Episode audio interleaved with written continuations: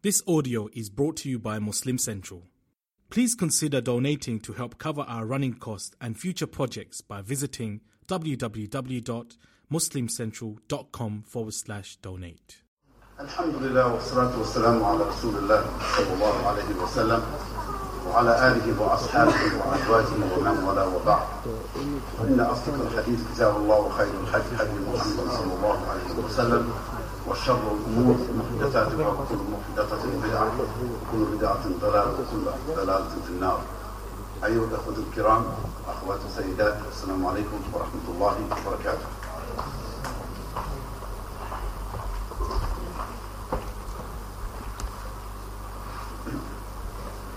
First of all, we are very grateful for the um, for the owners of this uh, property and facility to have made it available uh, for this uh, set of presentations.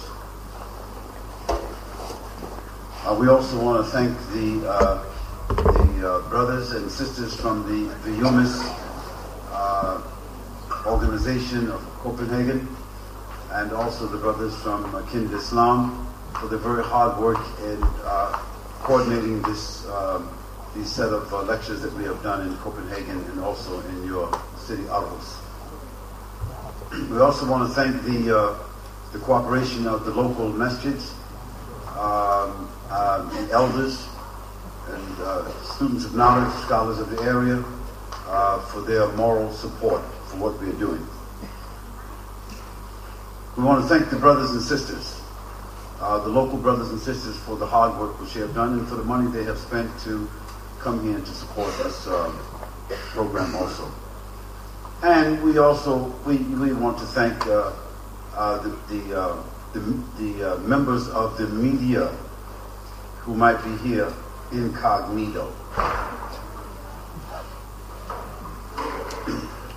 We always welcome the media, whether pro or con. This is a free country, and everybody has a right to, uh, to have their opinions. But just as it would be expected of us living in this country to be aware of the constitution of the country and to obey the law, we tell the media also it's only fair that all these years you're talking about Islam, if you didn't read the Quran and you didn't look to the life of the Prophet, we think that is very unethical.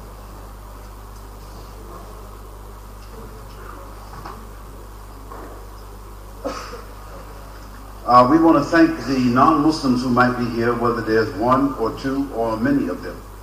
Uh, and to be very frank about the matter, uh, if there are any non-Muslims here, uh, we pray to Allah subhanahu wa ta'ala that our behavior and that our message, uh, that touches you uh, in a positive way. we don't expect non-Muslims to agree with everything that we say.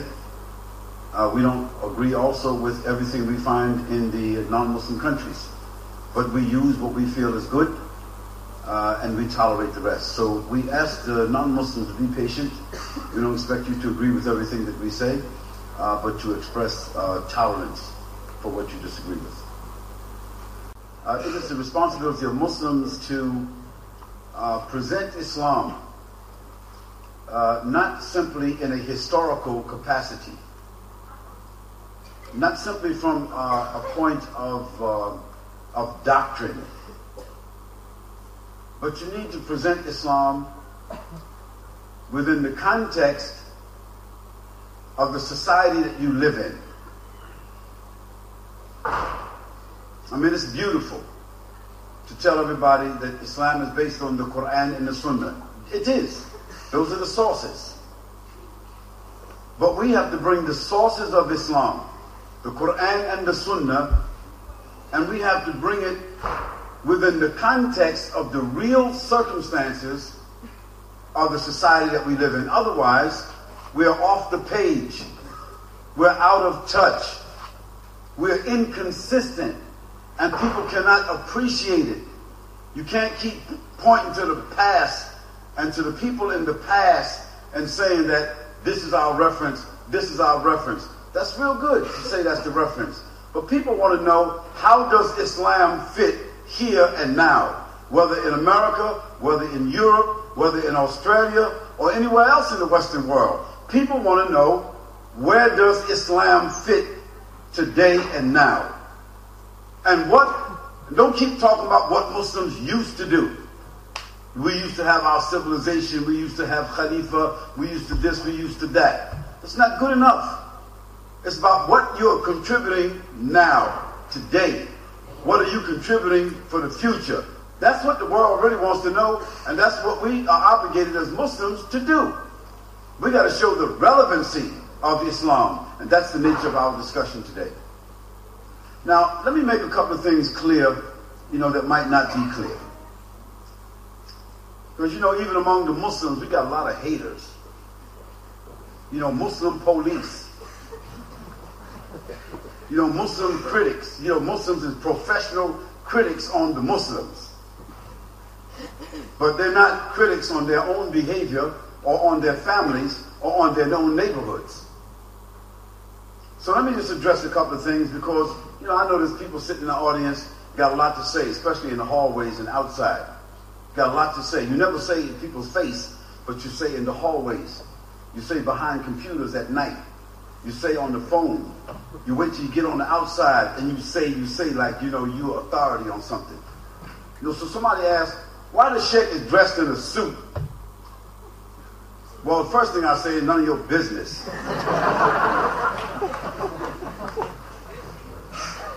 That's the first thing. But to put it in another context, okay, I travel all over the world. And to be very frank with you, as a courtesy to non-Muslims in airports, planes, trains, wherever it is I'm traveling, I don't want to be dressed and hooked up looking like Osama bin Laden. Allahu lah. May Allah have mercy upon him and accept his prayers, his, accept his good deeds. So I don't be walking around the world necessarily looking like I just came out of the desert or the jungle or the mountain or wherever Muslims live. I love whatever the Muslims love. Their dress, their culture, their food, all of that. I love the sunnah of the Prophet which he adopted from the Arab people, and I love his modesty. I love his behavior. To the best of my ability, I try to wear that, appreciate that. But that doesn't mean I got to get on the plane. I got to go everywhere I go. I'm in the operating room. I'm, in the classroom. I'm in the restaurant. I'm in the kitchen. I'm cooking. I got to have on a turban and a long thobe and a stick. No. I wear what I wear according to the time and the place and the circumstance. And if you don't like it, I just go back to the first thing. من حسن الإسلام المرئي tarakuhu ما لا يعني. It's part of being a good Muslim to mind your business. Having said that, then some people want to know. And they, they need, it's okay. Sheikh where you went to school at. Well, I learned under a tree. From country to country. That's where I learned. I spent a little bit of time in Saudi Arabia, Mecca, Medina. I, my main scholar teacher is there. But I got a little bit from him. I sat here and there with different scholars, students of knowledge. I got a little bit from them.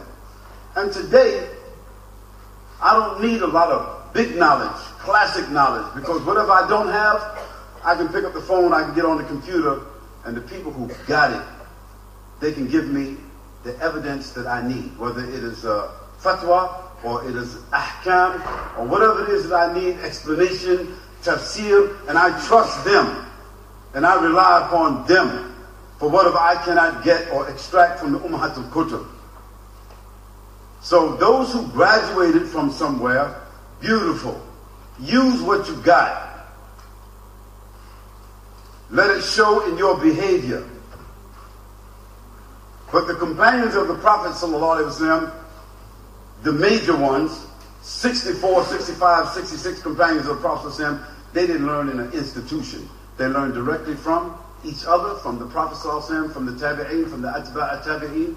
They learned and they took it from wherever they could take it from. May Allah bless them that they were in close proximity to the Prophet ﷺ. May Allah bless them that the tabi'in was in close proximity to the Sahaba, the Ashab Rasulullah. May Allah bless them that those who was Atba' tabi'in, they was in close proximity to the tabi'in. May Allah bless them for that. That's our reference. That's the generation that we use. And after that, every Muslim got it from wherever they could get it from. That's what Allah tells us to do. So, if there's people here who feel that what I have to say is illegitimate and uncertified because I didn't graduate from anywhere, okay.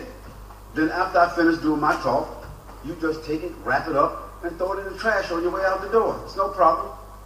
So it's okay. You don't have to take from me. You can take from wherever you want to take it from. So, put, having said that, these are kind of like disclaimers. You know, to put a couple of things straight.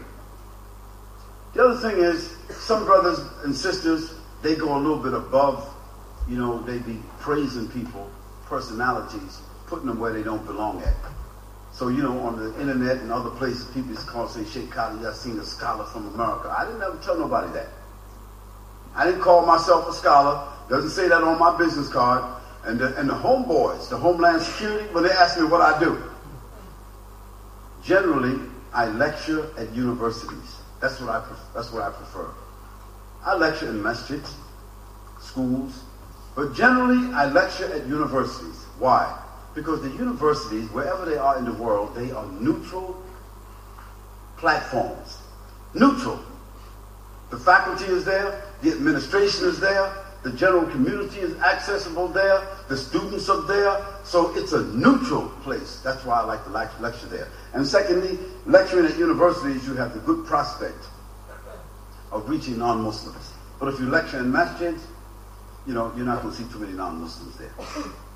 So, I hope that uh, those disclaimers uh, will explain a few things, and I want to go right into the subject this evening. And uh, what I want to talk about is the challenges facing Muslims living in the modern society.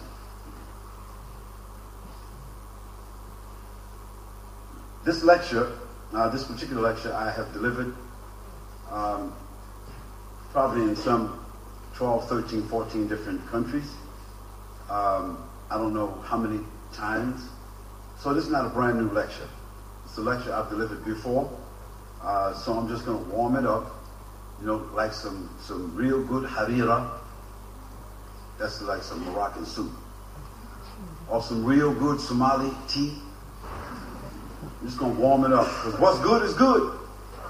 You don't need to make nothing brand new. If you already got it, just warm it up.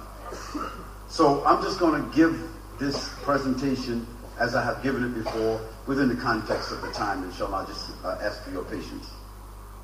Tonight I would like to speak about the subject that is, in my opinion, one of the most important issues for us to consider. It's an issue that surrounds us, sustains us, Yet many of us go through our entire lives without ever giving any serious thought or consideration. It's not a sophisticated issue, nor one that requires technical knowledge like the water we drink and the air that we breathe. Most of us will not address this issue until the lack of it threatens our lives or our personal welfare. The issue that I want to talk about tonight is the community that we live in. I'm not talking about the Muslim community we live in. I'm talking about the general community that we live in the community that we share with neighbors and colleagues and co-workers.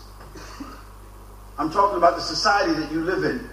A society that welcomed you. A society that gives to you. A society that provides resources, material and human resources to give you services, a sense of empowerment, This is not a sophisticated issue. Uh, it's not a philosophical issue. And it's not one that really requires a lot of technical knowledge. As a result of fiber optics and telecommunications, the world that we live in has become a global village or a global community. Yet we cannot escape or deny the realities and the dynamics of the local community. And what I mean by that is that if we were not um, watching TV or radio or reading newspapers or using the internet or the big screen TVs or our telephones, 60% of the things that we are concerned about, we wouldn't even know about it. And maybe that itself is a challenge. being overloaded with so much information from somewhere else that you cannot take care of what is next to you. You need to take care of ourselves. Look to ourselves. Get up in the morning before you check your email. Before you get on the phone talking to people. Get up in the morning and look in the mirror and check yourself. See what you did yesterday. Ask yourself, well, you should know if you did or not. Ask yourself why you didn't get up and make the fajr.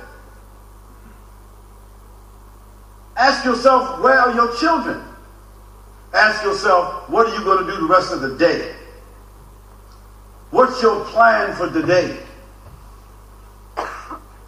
Examine yourself. After that, examine your family.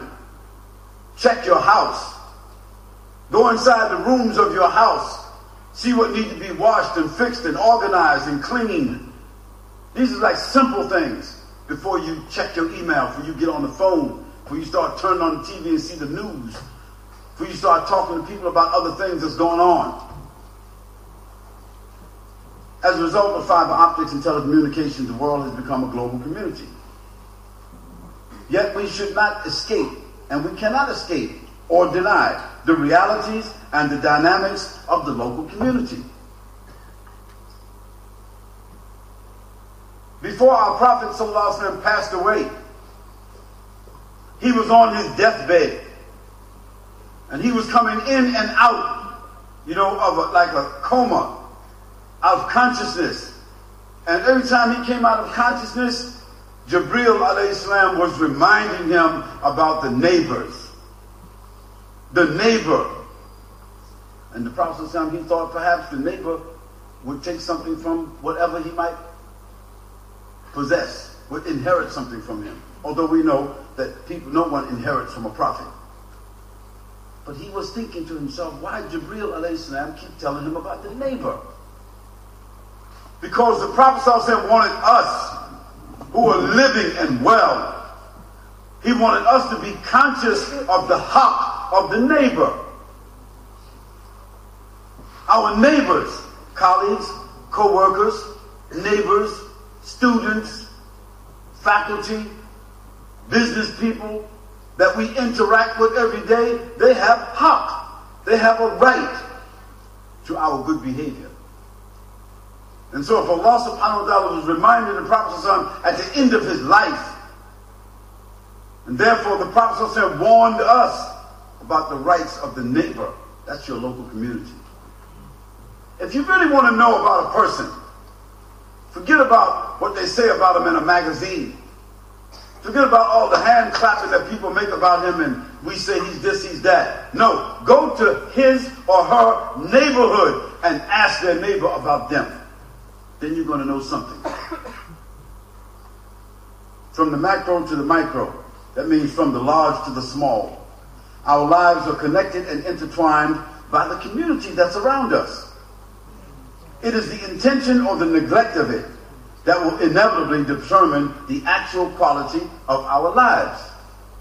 Sometimes we are so preoccupied with our personal acquisitions, our personal interests, and our individual attainment that we cannot see beyond ourselves. We can't see beyond our culture. We can't see beyond our family.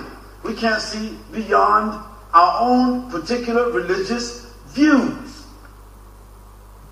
We fail to see the connection or the impact that a homeless man or woman have on our lives when we pass them in the streets.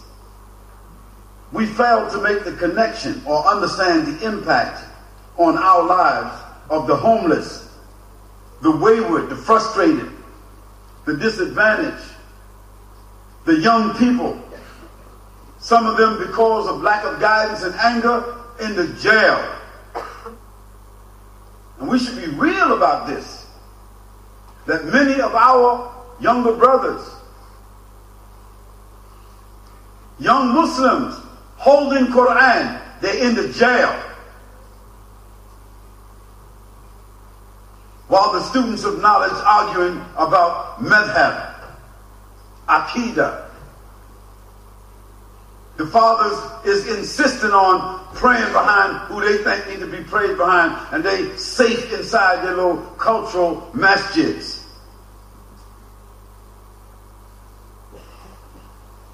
In the city where I live, Seattle, Washington, when I visit the jails, I find a lot of young Muslims in the jails.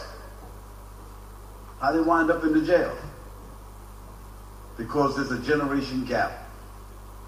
The masjids is generally for the older people, and the streets is for the younger people.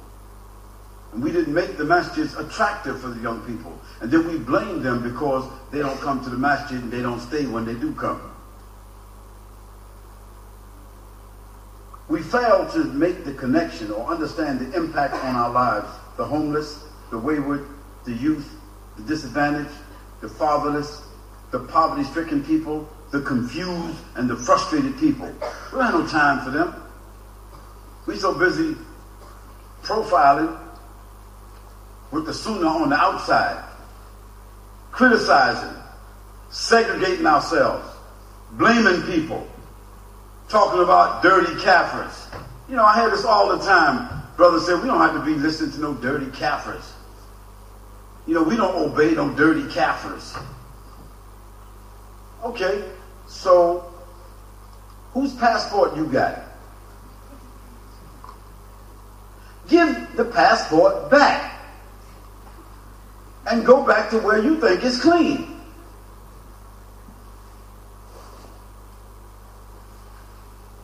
Don't take dirty money from the hands of the non Muslims if you think they're dirty. Don't live in the houses that the dirty government that you want to call them have provided for you and your children and your wives in many cases. Don't take the welfare check. Y'all feel what I'm saying, brothers? You know what that is. So don't eat from the dirty hand. So don't be a munafiq. Don't be double standard. Don't be calling the non-Muslims dirty. The Prophet didn't do that. Maybe some of them and some of us, we are like that. And we need to speak about that where it applies. But don't be talking about the government and how corrupt they are, but you yourself is still drinking from the breast of the government. So let's be fair. Let's be ethical. Let's be truthful about the matter. We fail to understand and therefore to emphasize and empathize with this segment of the society. We fail to realize that they will more than likely become one of the statistics of alcoholism, drug addiction, violent crime, juvenile delinquency, prostitution, and other dysfunctional behavior. We usually don't take notice until one of our own family members become one of those statistics. See? What do we care about a homeless lady in the street? What do we care about a homeless man in the street? What do we care about the, the kids that's out in the street with guns until you go to Copenhagen and you see that just this past week, young Muslims shooting other Muslims in the street. Now we're all of a sudden, we're concerned about young people. But we're not concerned about those same young people who gave dawah to our young people and brought them out into the street. Suddenly we realize that regardless of our status or our cultivated stations in life, we are all part of a greater community. And if we want to improve the quality of our lives, we have to certainly have to improve the quality of the community. When the Messenger of Allah sallallahu made his hijrah, by the permission of Allah. He made hijrah from Mecca to Medina. When he arrived in Medina, he didn't isolate himself. He didn't tell the Muslims to go to a corner of Medina and stay there. He didn't build his masjid and segregate it from non-Muslims. The Prophet's masjid was open Christians and Jews and uh, Bedouins They were welcome to come to his masjid and seek nasiha from him. And when the Prophet ﷺ first gave his first order, his first order to socialize and integrate with the people of Medina, he said, تُطْعِمُ الطَّعَامِ وَتَقْرَأُ السَّلَامِ مَنْ أَرَفْتَ وَمَنْ لَمْ تَعْرِفْ This was one of the orders he gave. And you see, this is not the religious order. تُطْعِمُ الطَّعَامِ It's an issue of courtesy. Give food. He's telling the Muslims, go and give food. Open up your houses and invite the people for food. And when the people invite you, go to them and eat with them. وَتَقْرَأُ السَّلَامِ مَنْ أَرَفْتَ وَمَنْ لَمْ تَعْرِفْ And give good greetings to those whom you know and who you don't know. Okay, of course, if you know a person's a Muslim, Assalamu alaikum. Wa alaikum salam wa rahmatullahi wa barakatuhu. But if a non-Muslim says to you, how are you? How do you feel? Salam, peace. We can say to them, salam, peace. But we can say specifically, man ittaba al-huda.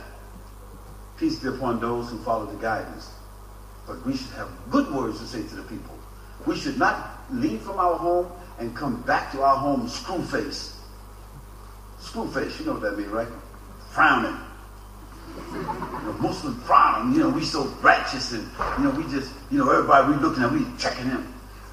You know, you know what you talking? what you looking at me for? Don't be talking. Don't be waving your hand at me. You don't know me. I'm Muslim. And then you know, once a year, we think we're doing the, the people a favor. We have what's called open open house day for the masjid. Check that out. This is the house of Allah. And we're living in the community with the people. And we're going to open the doors one day, and then we're going to invite them to come to the masjid, and we want them to take Shahada. I don't really think so. So we need to check our behavior. We need to check our attitudes and how we're dealing with the people. Because our Prophet saying he wasn't like that. The non-Muslims used to be attracted to the Prophet ﷺ because he was smiling at them. He was patient with them. He was remembering their names. And he was waving at them and greeting them and calling them by their names and offering them advice, walking down the road, sitting with them, dealing with them in the marketplace. Even when our Prophet ﷺ was in Medina, he did business with Yahudis. Yes, you remember the hadith, a Sahih hadith, when a Yahudi he came to the message of the Prophet ﷺ demanding a debt to be paid from the Prophet ﷺ. And he stood over the Prophet ﷺ saying, Ya Muhammad, give me my money. See, the companions, they want to slap him. They want to take his head off because they feel he's insulting the Prophet ﷺ. But what did the Prophet ﷺ say about that? He said, leave him. He has a haq on me. He has a right over me. He don't have a right to curse him or he don't have a right to insult him, but he has a right to demand from him. So the Prophet ﷺ was just very nice and calm and he said to him, I don't have your money now. I cannot pay you right now, but if you be patient. He said, no, I'm not going to be patient. I want my money now. So Uthman ibn Affan told the Prophet ﷺ, O Messenger of Allah, I have uh, uh, an orchard of date palms at the end of Medina. I will pay him with that. The Prophet said, if you want to get that reward, Bismillah. Then that Yahudi, what did he do? He said, no, I did not really come to seek my money. I wanted to see if you was really a prophet or not. For if you had allowed your followers to abuse me, then I know you're not a prophet. And if you would not allow them to abuse me because of my right, then I know you are a prophet. And then he said, Ashadu an la ilaha illallah wa ashadu anna Muhammadan Rasulullah sallallahu alayhi wa See, it's just the behavior of the Prophet sallallahu alayhi wa And when our Prophet sallallahu passed away,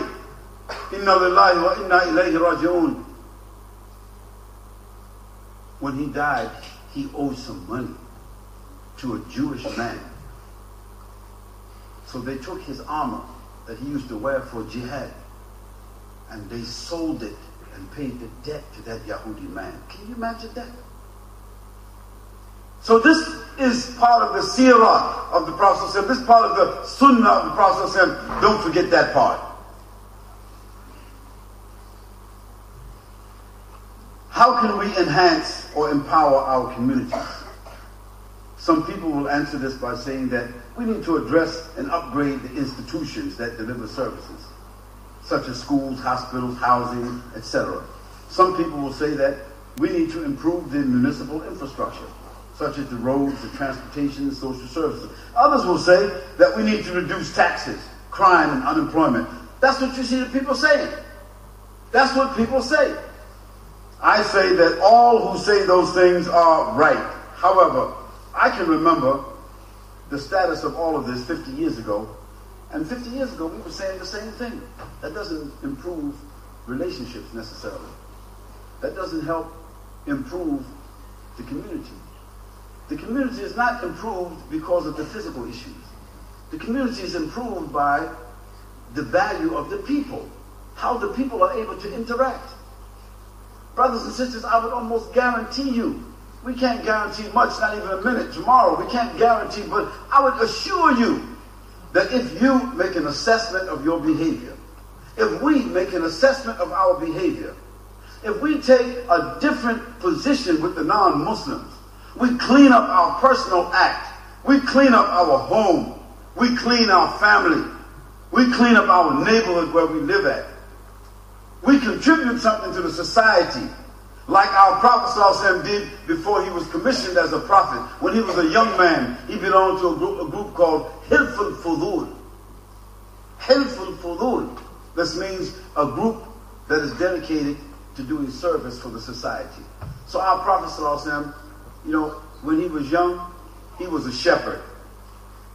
Our Prophet, Sallallahu when he was a young man, he belonged to Hilful Fudul social worker. Our Prophet ﷺ, when he was a young man, before he got married, he was a businessman. See that shepherd, social worker, businessman. All that prepared him to be a prophet. So if we want to follow the sunnah, let us also do the same things. Let us take care of people in the society like a shepherd takes care of the sheep. Let us go through our neighborhood as we see bottles and cans and dirt in the street. We get the broom. We clean it. We don't wait for somebody else to do it. We do that. If you see snow and, and ice in front of your neighbor's door, you go and get that snow and ice out of the way, put some salt down, because you know there's an old lady living over there, or they, maybe they will be harmed. What they will feel about you then? Do business with them then they will do business with you. All of this is part of the sunnah of the Prophet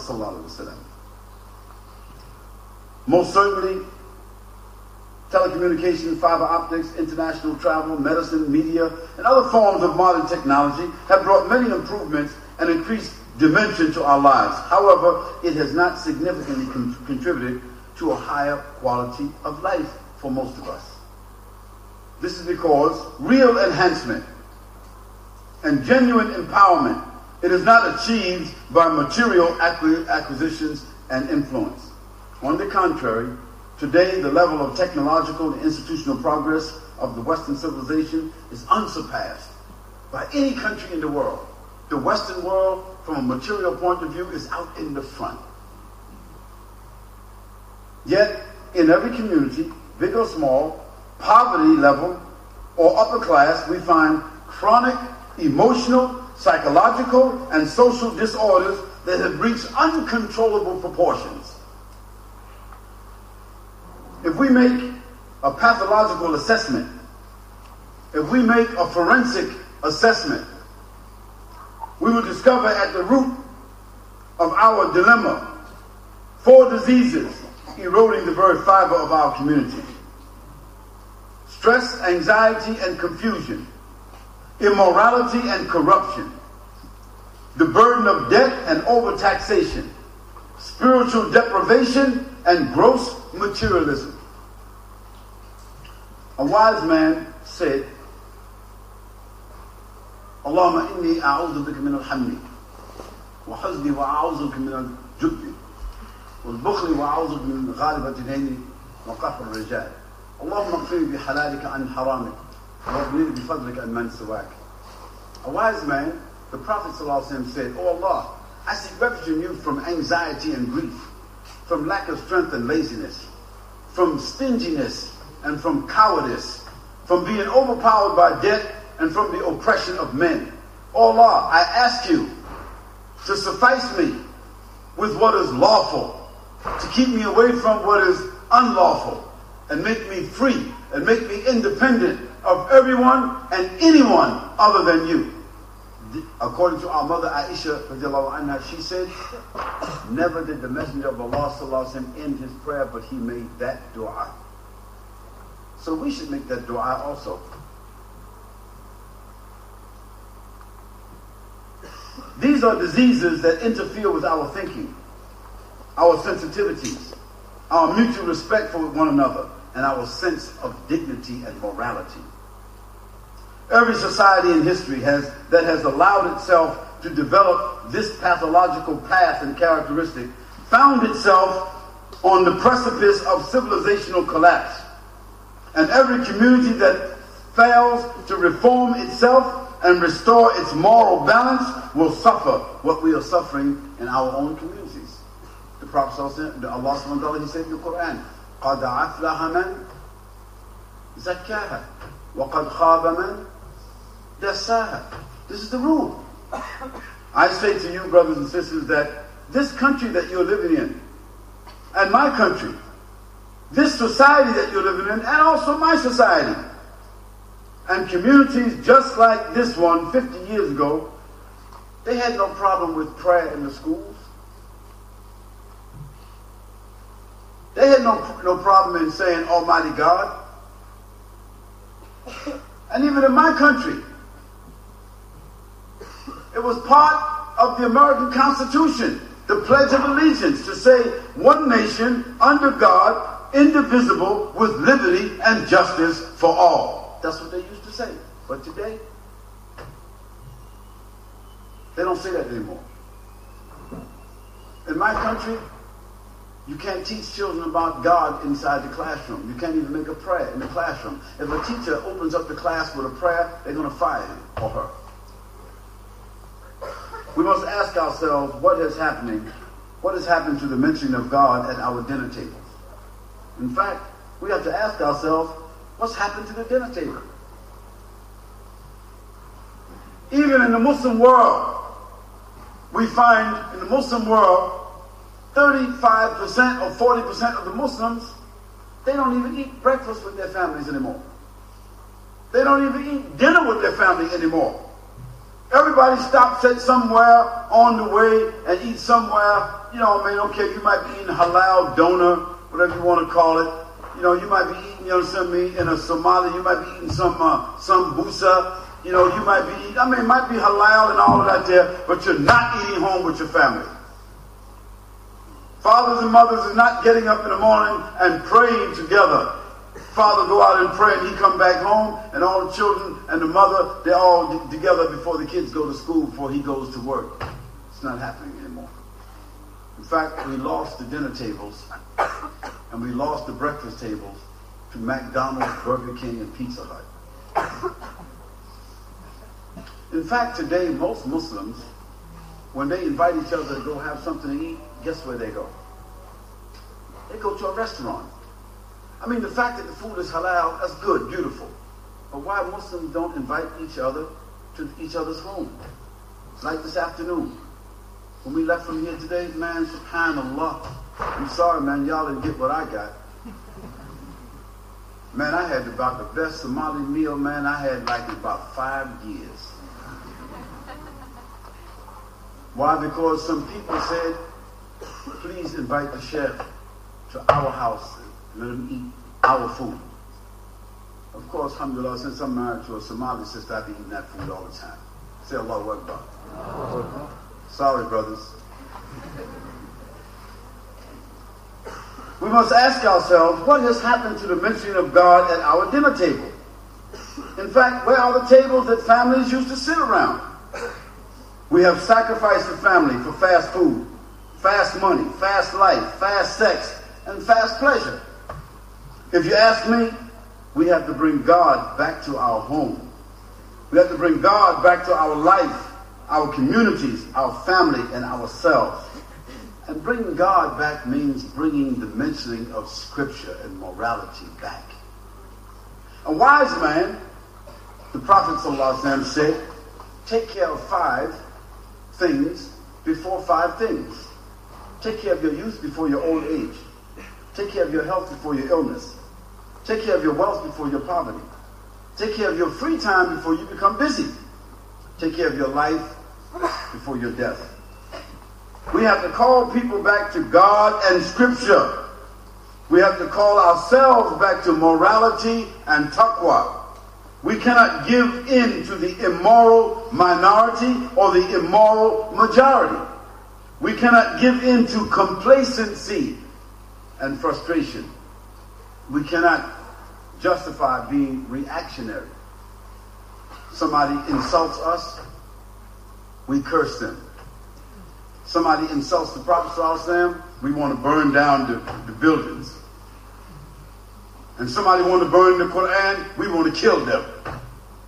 So where do you get that from? Where do you get that from? I mean, the Prophet gave us a beautiful example. When he went to Ta'if, and he had nobody to protect him. And he went looking for protection to Ta'if, a place about 42 miles from Mecca. He went there looking for protection. And when he went there, he could not even enter the town because the people from the town, they sent the bad, the worst people and the children to throw rocks at him and to spit at him and to insult him. And so the Prophet was run out of town. And he sat down on a rock, blood running down his body. And he did not blame the people, he blamed himself. He thought perhaps that Allah had not was not pleased with him, that his message was not effective. So while he was sitting in that situation, Allah subhanahu wa ta'ala, he sent Jibreel alayhi salam. And Jibreel said to him, O Prophet Allah, he gives salam to you. Can you imagine that? Allah, he gives special tahiyyat to the Prophet And he said, O Prophet Allah ordered me that if you want, I will order the angels of these mountains to bring themselves together, bring these mountains together on those people who did that to you. So what did our Prophet he do? I mean, if it was me or you, what would we have done? He said, yeah. Get them. Do them. Teach them a lesson. That's being reactionary. But our Prophet, he was a visionary. And Allah said about him, وَمَا أَرْسَلْنَاكَ إِلَّا رَحْمَةٍ لِلْعَالَمِينَ He was a mercy. So our Prophet he told Jibreel no, I don't want that. I want Allah to spare them because perhaps in the future generations, some of them will become Muslims. Subhanallah. See Ta'if today? Ta'if is one of the most beautiful cities in, in, in Saudi Arabia today. It is the place where all the flowers of the country, it comes from Ta'if today.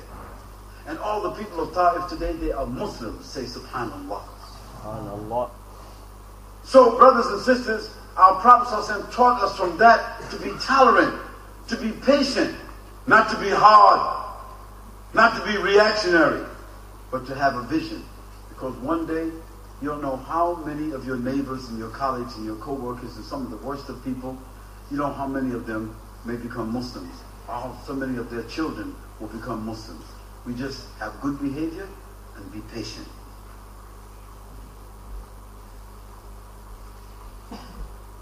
We cannot give in to frustration and despair or reaction. We cannot ignore or procrastinate about our situation and circumstances. We Muslims have a responsibility to collaborate, cooperate, with every good person and every good agency in order to preserve the integrity of the society. You and I need to become familiar with the urf of the society. the urf, the common good, what is known to be good in the society. Whatever is good and known to be good in the society that we also know is good, we cooperate with that. We recognize that. We collaborate with that. And we also adjust ourselves to the urf of the society and not bring our own cultural baggage and put it in the middle of the path. Think about it, Muslims. If you go to a church, and, and I mean, you might say to yourself, Sheikh, why would we be going to a church? Just to see how other people live and worship. You don't have to go to the church to do what they do. But you need to go and visit so that you can build a sensitivity towards these people. You want them to come to the masjid, but you don't never want to go to the church. If you invite them to the mosque, you don't think it's correct for them to invite you to their church? You don't have to go to their church and worship, and they don't have to come to the masjid and worship. It's called reciprocity. You know, it's called give and take.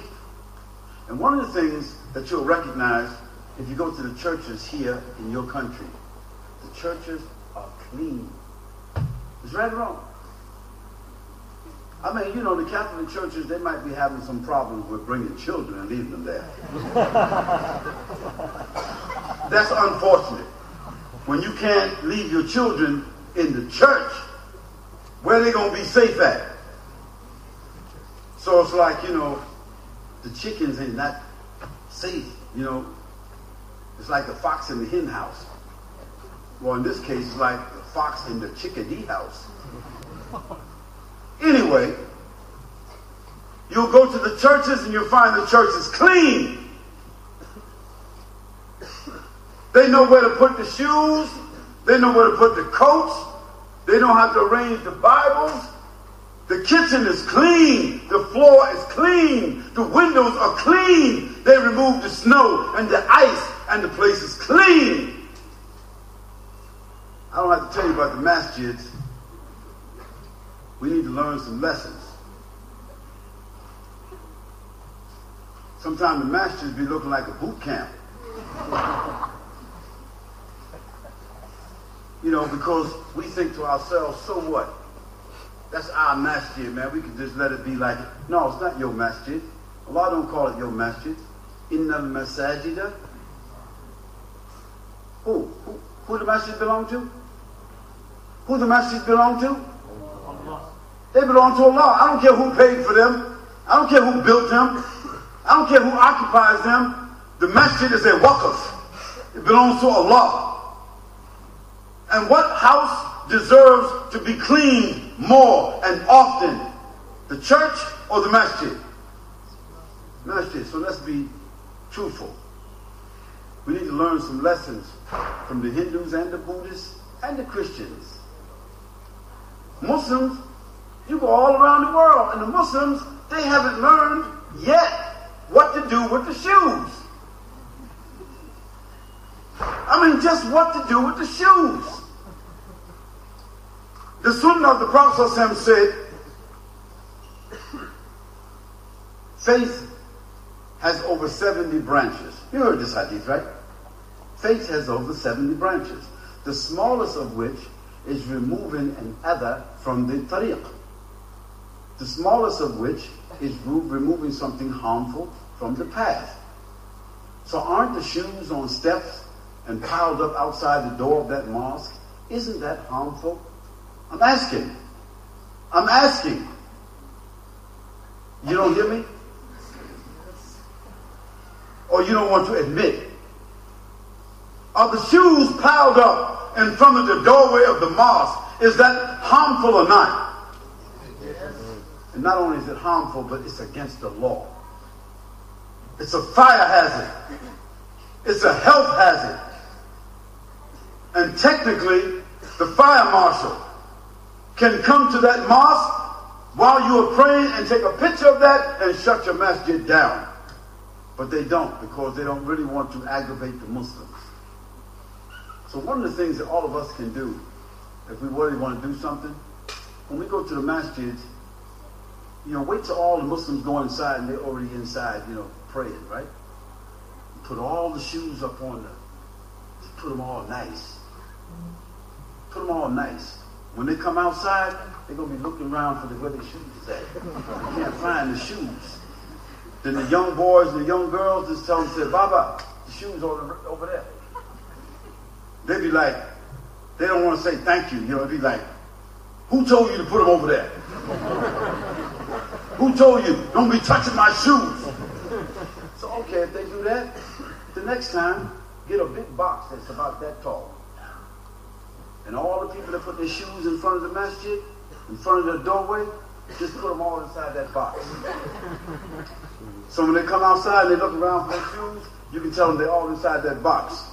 Then they're going to have a real attitude because they can't get to them because the box is too tall. Teach the people what to do with the shoes. The masjid that you pray in, they don't have no shelves, build shelves. If they got shelves, when you come to the masjid, pick up the shoes and put them on the shelf until gradually, gradually, we teach the Muslims behavior, which is part of the sunnah of the Prophet Young brothers and sisters, if you want to influence the masjid, come to the masjid on Saturday and Sunday, like Fajr time. Pray Fajr. And after all the old people leave, you guys stay. And get some disinfectant. Vacuum the rugs. Clean the toilets. Clean the sidewalks. Wash the windows. Shampoo the rugs. You know, when they come back for Dhuhr time, they be like, man, who did that? So the young people did that. See, then when the young people want to have an activity at the mosque, what the OG's gonna say now?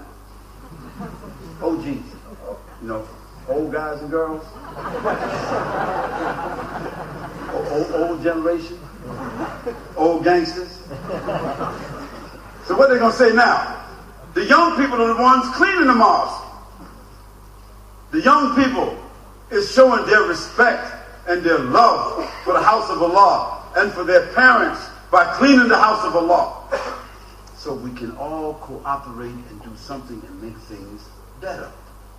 Then you will be proud to inv- invite the non-Muslims to come to the masjid.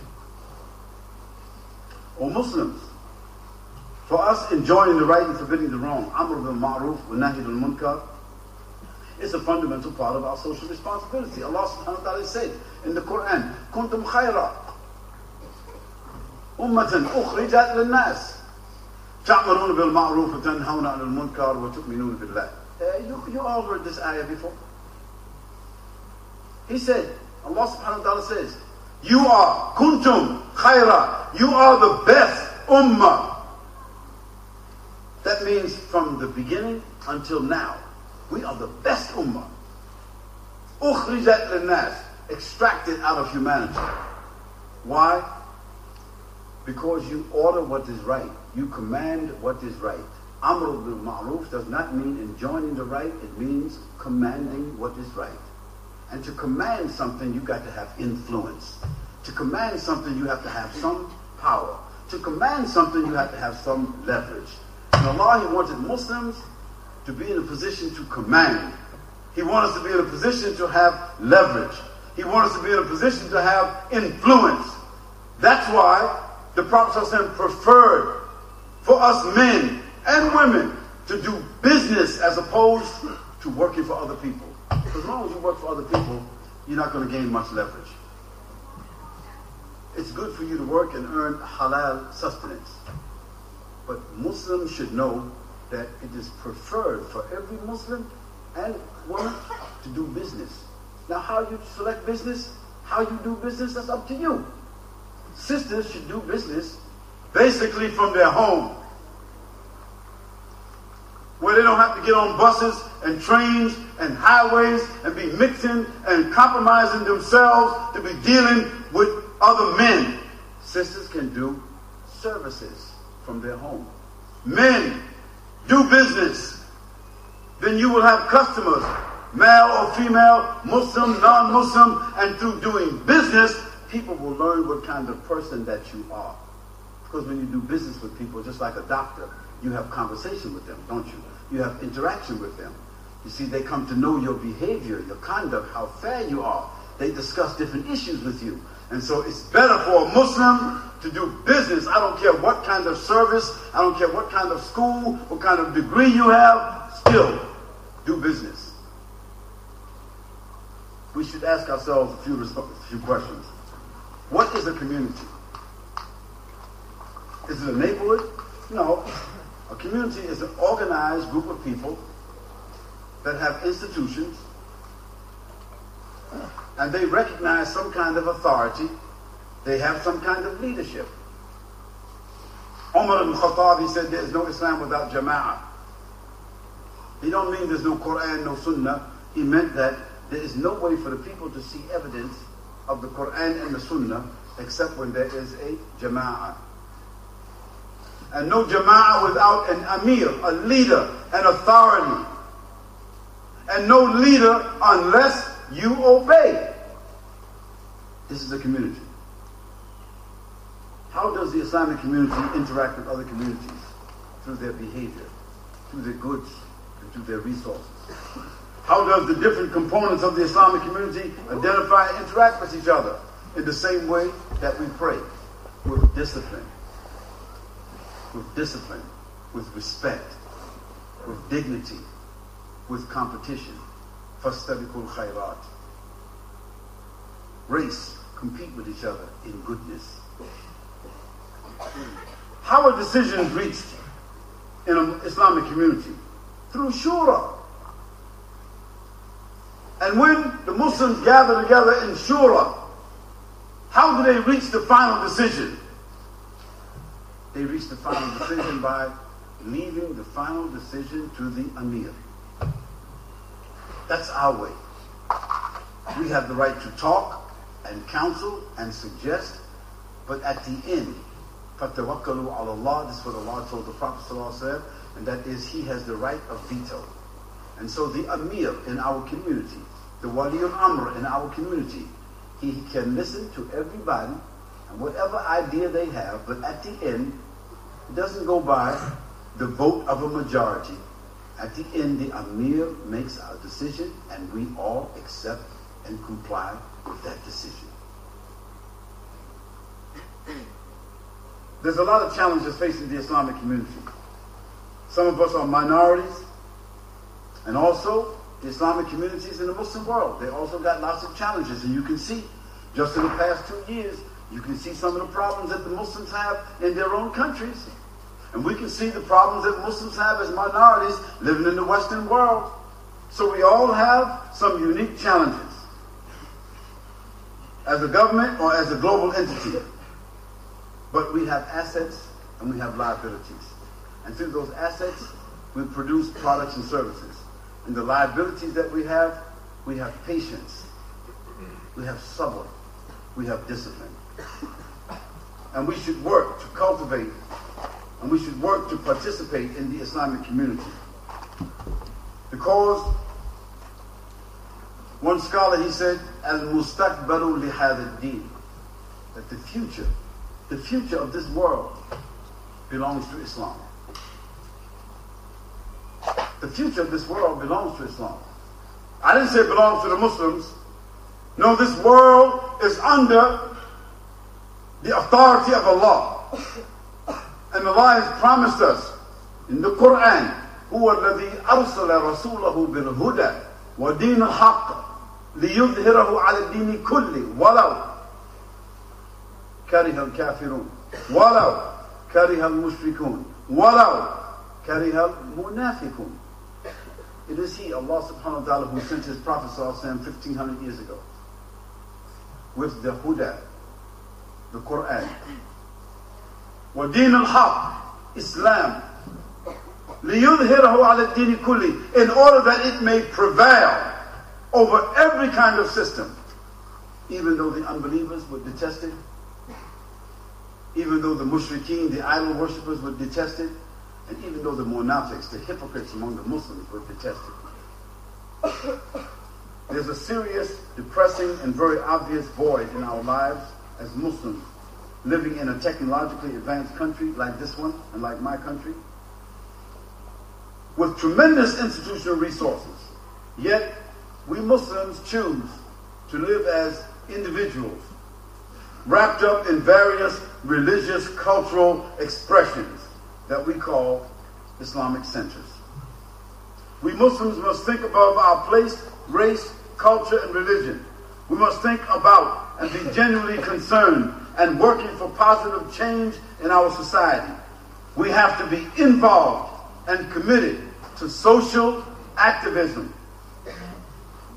Allah subhanahu wa ta'ala, He said in the Quran, وَأَحْسِنُوا إِنَّ اللَّهَ يُحِبُّ الْمُحْسِنِينَ So, you said, it translates, so do good. Verily Allah, He loves those who do good. But there's another way to translate this here. In the khutbah al-Jum'ah every week, when the Imam was about ready to finish his talk in the second standing, he makes a dua. And we all say Ameen, Ameen, Ameen. After he finishes his dua, he says, Inna Allah ya'muru bil adl wal ihsan wa ita'i dhul qurba wa yanha 'an al fahsha'i wal munkari wal baghi. He says that. And we're not thinking about what he says because we think when he says that, he's getting ready to pray. We start getting ready, you know. We start getting ready for the prayer. We start standing up and moving. But you should think about that ayah because this is a social order. Verily, Allah subhanahu wa ta'ala has ordered you upon justice for everyone. Well, ihsan and benevolence. Benevolence means being able to spend out of what you have for other people, having the tawakkul and the knowledge that Allah is going to reward you and He's going to replace what you're giving. And people come to know that Muslims, they are benevolent. The Creator, He said, وَلْتَكُنْ أُمَّةٌ يَدْعُونَ إِلَى الْخَيْرِ وَتَعْمَرُونَ بِالْمَعْرُوفِ وَتَنْهَوْنَ عَلَى الْمُنْكَرِ Allah says, and let you become an ummah inviting towards khair. What does it mean, khair? Khair means goodness in the society. Goodness that comes from your behavior. Goodness that comes from your thinking. Goodness that comes from your goods and services. Goodness that comes from the contribution and the investment that you make in the society. And that you are ordering what is good and forbidding what is evil. As Muslims, we must provide the example of good morals and a source of guidance and inspiration to address the problems of our society. The Prophet said, Verily, I have been raised to perfect good manners. So the sunnah of the Prophet is based upon good manners. It's not based upon the outside dress, how you cut your throat, how you cut your lihya, how you wear your, your, your niqab or your, your hijab and how you wear your pants and, you know, whether you got a miswak or you using a toothbrush or you using some etar or all this is beautiful. But that's the outside. you know, there's some brothers, I mean, they shave their beard. And that's not good. That's not good. But some of the brothers who shave their beard, they wear the beard on their heart. They're good brothers. They make sadaqah. They're always available to help and spend. And there's other brothers, they got the beard, they got the kufi, they got the thobe, they got the miswak, man, they got everything, man. When you look at him and say, wow, that brother, he's suited down. but then his behavior is bad. Last one to give. Last one to give the salams, Last one to give any kind of help. We need both of them. We need both. But they should both learn something from each other. Same thing goes for the sisters. It's not just enough, sister, for you to be wearing gloves and the niqab. You know what I mean? You got all the hookup, man. You can see, man, man, that's it, man. She hooked up. Man, inshallah. We love for me, when I see the Niqabi sisters in the Western world, I said, man, you go, girl. wow, man. Come on, a sister Niqabi, she got that kind of heart like that, with all these haters out here, and she wearing Niqab as a representative of us. We got to make dua for that sister, man. But that's not the end of it. Because there's a lot of good sisters, they didn't even get to the hijab stage yet. They're still struggling. But they're good sisters. We got to honor them. We got to respect them. We got to tolerate them, give them good nasiha. We Muslims cannot justify stinginess, selfishness, and prejudice against anybody. We speak about what we believe is wrong. We have the right to do that. I mean, the Catholics, they be talking all kind of crazy stuff about us. Calling us fanatics and terrorists and extremists and they got all kind of words for us, man. They got about seven, eight different words for Muslims. So when they be doing stuff that Allah said don't do, we got a right to speak about that too. Like men marrying men and women marrying women. They don't like me to talk about it. I don't care. I'm saying it's wrong because animals don't do that. I ain't gonna call them what I'm not supposed to call them. You feel me? You know, but I'm gonna tell my children. You know what I'm saying? If uh, if people be walking their dogs, man, you know what I mean? The dogs be like, you know, dropping stuff all over the place and urinating all over the place. I'm telling my kids, man, watch out for the dogs.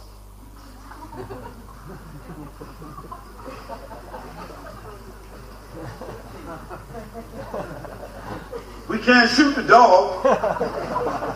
and we can't shoot the owner of the dog. We got to be tolerant. But I'm be telling my kids, watch out for the dogs.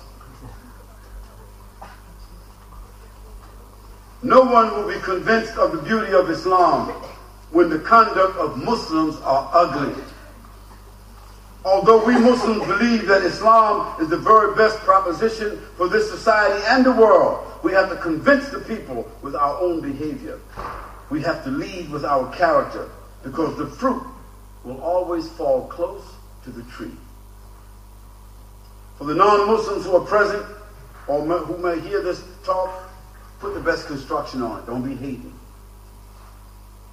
I want to say that you must be genuinely concerned about the overall condition of your society.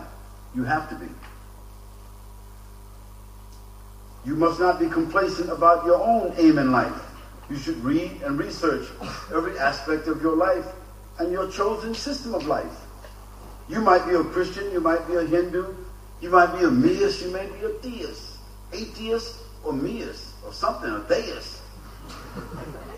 You might be anything. But basically, as a human being, you may not have really decided upon any religion or system of life. You should try to determine if the system of life that you belong to, the religion that you belong to, whether it is fulfilling to you and your family.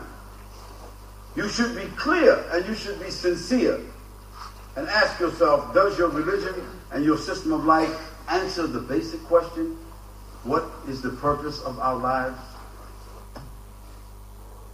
This has to be one of the most critical questions for you and for me and for the society and the world. In fact, there's no greater question than to determine what is the purpose of our lives.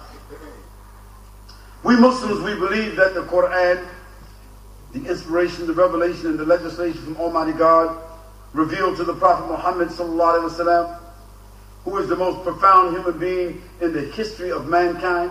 We believe that the Quran and we believe that the life of the Prophet Muhammad وسلم, has outlined and defined the purpose of human life in this universe and given Islam as a system to facilitate that divine purpose. So I want to appeal to your hearts, to your conscience, to your common sense.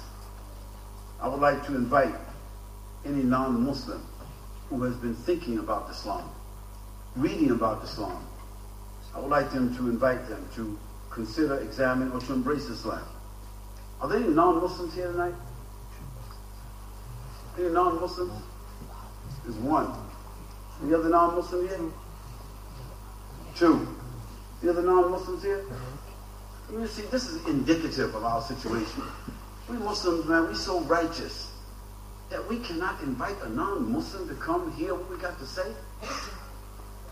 They be inviting us to everything. I mean everything. Take off some of your shirts and even the sisters take off some of the stuff they got and they get home and see the jeans they got on. See the shoes they got on. See the shirts they got on. What names they got on them. See the bags that they got. What names they got on them. See the brothers. You know what kind of training suits they got on. Whose name is on them. We got names on everything we wearing. And they ain't our names. Don't be saying like Abu Bakr or Medina or Mecca. Be like Tommy Hilfiger, man, or Christian Dior. Some crazy stuff like that. So they be inviting us, but we can't invite them. I mean, 200, 300 Muslims come together, and you didn't think about on the way invite a non-Muslim? I mean, you should bribe them to come. Tell them, say, listen, I'm going to this lecture. It's going to be deep. As a matter of fact, if you come, I'm going to drive you there and drive you back home, and I'm going to give you dinner. I'm going to hit you off, you understand, with 50 kroners. On top of that, they be saying, really?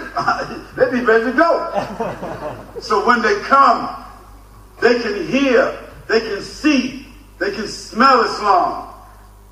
They might make a choice to become Muslim. And if they don't become Muslim, they might become an ally. Because it's not on us to guide, it's on Allah subhanahu wa ta'ala to guide. It's okay. طويل الشوق يبقى في اغترابي فقير في الحياة من الصحاب. ومن يأمنك يا دنيا الدواهي؟ تدوسين المصاحب في التراب. وأعجب من مريدك وهو يدري بأنك في الورى أم العجاب. ولولا أن لي معنى جميلا لبعت المكث فيها بالذهب الشوق يبقى في اغترابي. فقير في الحياة من الصحاب ومن يأمنك يا دنيا الدواهي تدوسين المصاحب في التراب وأعجب من مريدك وهو يدري بأنك في الورى أم العجاب. ولولا أن لي معنى جميلا لبعت المكث فيها بالذهب رأيت الله في الكون ربا جميع الكائنات له تحابي. شواهد أنه فرد جليل. على رغم المجادل بالكلاب. رأيت الله في ذا الكون ربا جميع الكائنات له تحابي. شواهد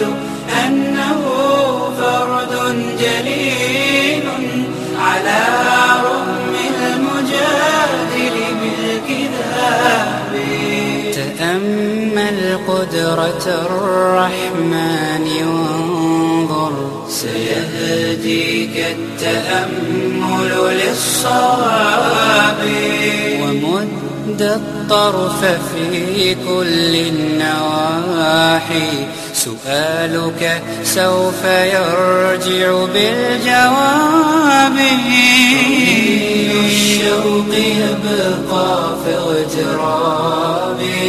فقير الحياة من الصحاب ومن يأمنك يا دنيا الدواهي تدوسين المصاحب في التراب وأعجب من مريدك وهو يدري بأنك في الورى أم العجاب.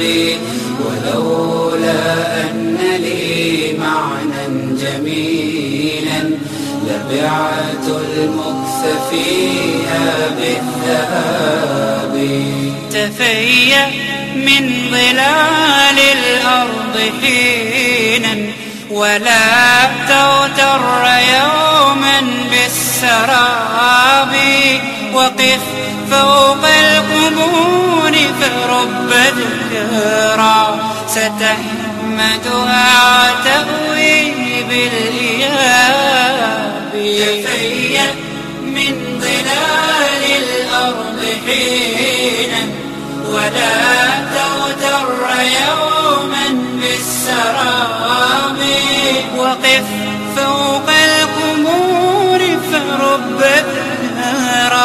ستحمدها وتهوي بالإياب ورتل نومة القرآن تلقى يباعدك الثواب عن العقاب.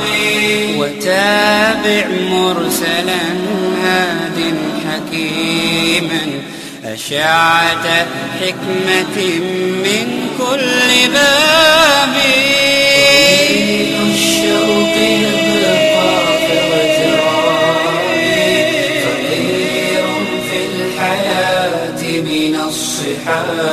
الصحاب ومن يأمنك يا دنيا الدواهي تدوسين المصاحب في التراب وأعجب من مريدك وهو يدري بأنك في الورى أم العجاب.